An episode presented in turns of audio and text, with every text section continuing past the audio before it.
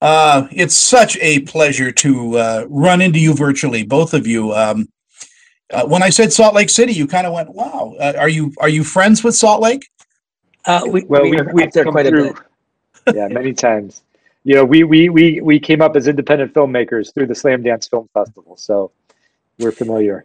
Yeah, we're just uh, getting through Slamdance. What a what an amazing program that is because it gives the, I guess, the more independent films a chance. You know, and uh, those guys that run it are just absolutely wonderful.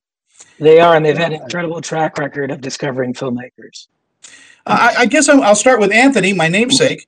Um, is it hard to co-direct a movie? Do you guys sit down and say, "Okay, I'm going to direct this. You're going to direct that," or is it just as it comes? Is it an organic process?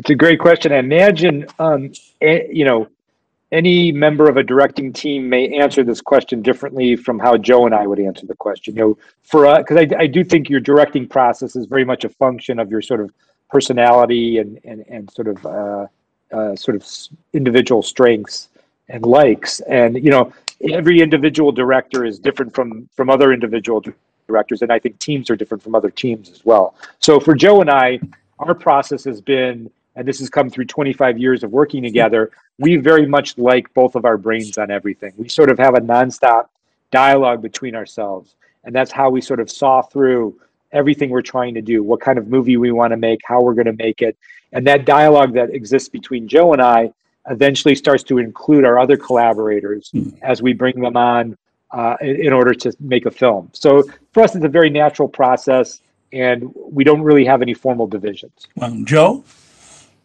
Yeah, uh, just in terms of how we work together. yeah, I mean, it's it, as Ann said. I mean, I'll tell a story about our first movie when we were trying to figure out because it was '94, and the only other brother duo that was out there at the time were the Coens. Hmm. and they were not listed as co-directors; they were listed as producer and director.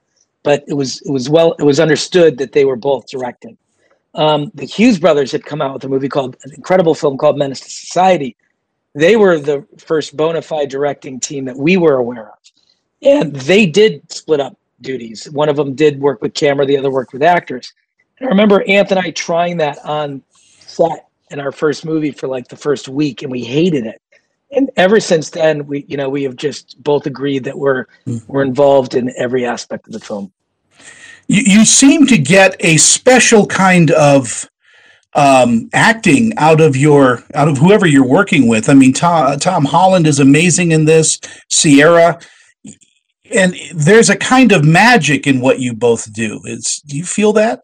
I started as an actor. That was my my first career, uh, and then moved on to directing because I just didn't want to be in a, a you know a job where I was waiting for someone to tell me that I could work. Um, or in directing, you sort of create your own work. Uh, but we, I think we can speak the language of actors. We like to keep it very visceral and quick. We don't like them to think too much. Uh, we like performers who are intuitive um, and uh, you know we don't call cut. Uh, we'll run a, a scene five, six, seven times in a row um, because they tend to warm up as it goes on, and they they stop thinking by the time you get to around take three. So we have a very specific process for trying to pull performances out of actors, which is just keeping it loose, keeping it grounded. Um, don't let them get in their heads, and keep the energy high on set by keeping the camera rolling. I appreciate it, uh, uh, Anthony. I wish I could give you the last word. They gave me the wrap.